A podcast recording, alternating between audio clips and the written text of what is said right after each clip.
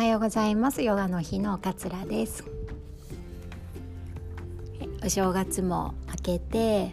もうだんだんとね普段の生活に戻ってきている方も多いのではないのかなと思います。まあ、関東地方はね緊急事態宣言が出るなんていう話もあったりしてちょっと心がこうそわそわしている方も多いのではないのかなというふうに思っています。皆さん新年はどんなようにお過ごしになりましたでしょうか？まあ、コロナの影響でね実家に帰ってないわっていう方お家で過ごしましたっていう方も多いのではないのかなと思います。私もね、えっと、実家には帰らずに家で家族と一緒に過ごした新年なんて本当に久しぶりだなっていうような感じでまあ毎日ねぶっちゃけ暇でしたね。結構暇でしたけれども、まあ、3歳の娘がいるので毎日毎日「ママ遊ぼう」と言われて あのリカちゃんとかで遊んでいました。なんかねあのお正月はこうワイワイ過ごすことが日課だったっていう方にとってはねちょっと寂しいなって思うようなお正月だったのかなっていうふうにも感じられますがまあ、どんなね物事だけでも、まあ、片方の面だけ見ると少しネガティブなネガティブなように思える物事にも、まあ、必ずねポジティブな面っていうのも隠されているのではないのかなっていうふうに思います。まあ、みんなと会えない親戚と会えないって思うとネガティブなことですけれども、まあ、ポジティブな面で見るとね家族とゆっくり過ごせるあの時間だったんじゃないのかなっていうふうにも思います。まあ、ヨガはねこう「は」と「た」「はたヨガ」なんていうふうに言いますが「4」と「陽」と「陰」の性質があるっていうふうに言われているんですね。なのでこうポジティブなことだけ起こる人っていうのももちろんいないし逆にネガティブなことだけ起こる人っていうのもいないと思います。ただそのどちらにねフォーカスをしてそのどちらを向いて生きるのかでこう人生は変わっていくのではないのかなっていうふうに思ったりもします。なんかねちょっとヨガの哲学的なことに今日はちょっと触れてみたいななんて思って今の話をしております。あのー、ちょっと人間関係の、まあ、信念が明けますのでちょっと人間関係のお話なんかもしたいななんていうふうに、えー、思っているんですけれども、まあ、人とねうまくこう付き合っていくためのコツっていうところで、えー、ヨガスートラっていうヨガの古い経典があるんですけれどもそこからね、えー、ちょっとお話をしたいなっていうふうに思っています。このヨガスートラの中には世の中には4つのタイプの人がいますというふうに、えー、書かれています。でそれぞれの、えー、タイプの人4つのタイプの人とこんな感じで付き合っていったらいいんじゃないのかっていうことがね書かれている章があります。で4つのタイプの人というのが1番目が幸福な人2番目が不徳な人不幸な人3番目が徳の人。まあ有徳とも言いますかね。徳を持っている人。4番目が不徳の人。徳をね持っていない人。っていう4つのタイプが人間にはいるというふうに言われています。でそしてその4つのタイプのそれぞれの付き合い方。幸福な人。1番目の幸福な人には友愛を、まあ、妬んだりとかあんなにいろんなものをこう持っているとか成功しているっていう感じで妬んだりとか嫉妬したりせずに人の喜びを自分も喜べるようにしましょうっていうふうに伝えています。で2番目の不幸な人に対しての付き合い方、まあ、慈悲深くありましょうと憐れみの心を持ってもしね手を貸すことができるなら率先して手を貸していきましょうというふうに伝えています。で3番目「うとく」まあ、有徳とも言うのかな「あるに徳」と書きます。うとくの人には徳の高い人に会ったら恨んだり逆にね貶めようとすることなくそれを称えましょうと。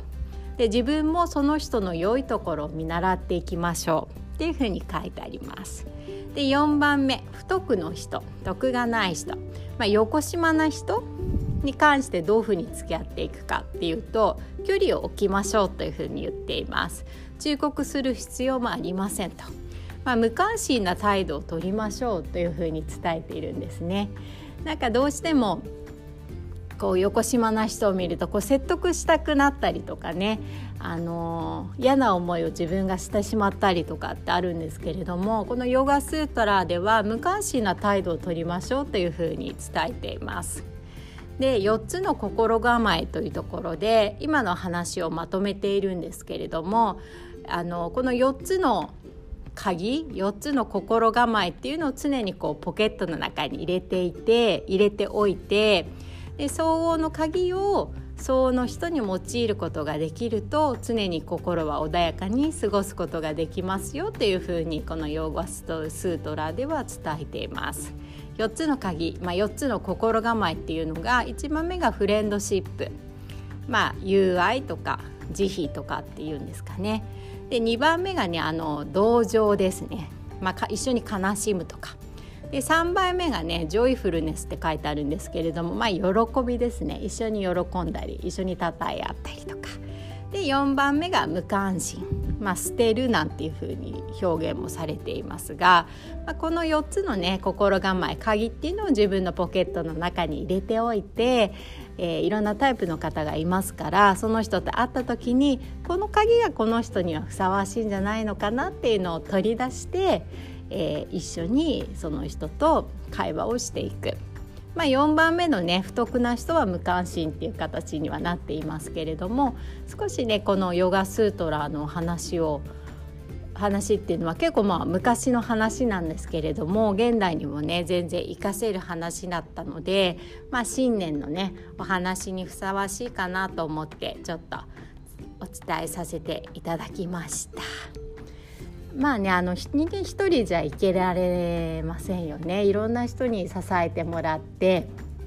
生きていくことになるのでいろんなタイプの人と一緒にねあの過ごすことになると思います。例えば仕事の関係の人もそうだしいう友達もそうだしあとは例えば幼稚園のママ友とかねそういう人もそうですし近所の人っていうのもそうだと思います。いろんな方と一緒にねこう生活をしていく上にあたってやっぱり一番はこう気持ちがね自分の気持ちが安定して心地いいっていう風に思える日々を過ごせることが大切なので今日お話ししたちょっとその4つのタイプの人に合わせた4つの鍵っていうのをちょっと覚えてもらえるといいのかなと思ってお話をさせていただきました。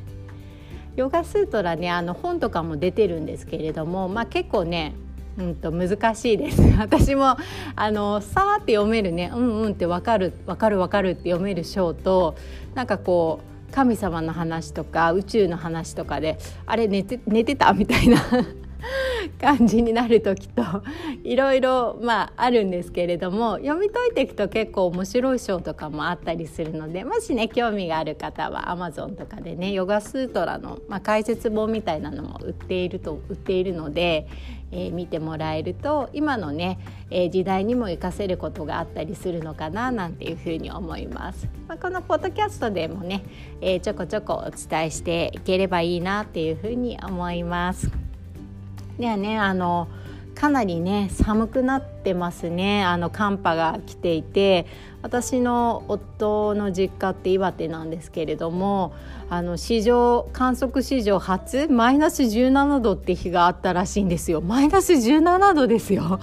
びっくりですよね岩手でね、まあ、岩手まあ寒いところではあるんですけれどもマイナス17度って本当聞いたことないのでいろいろとね体が疲れている時でもあると思いますので、えー、美味しいものを食べてストレスをためずに、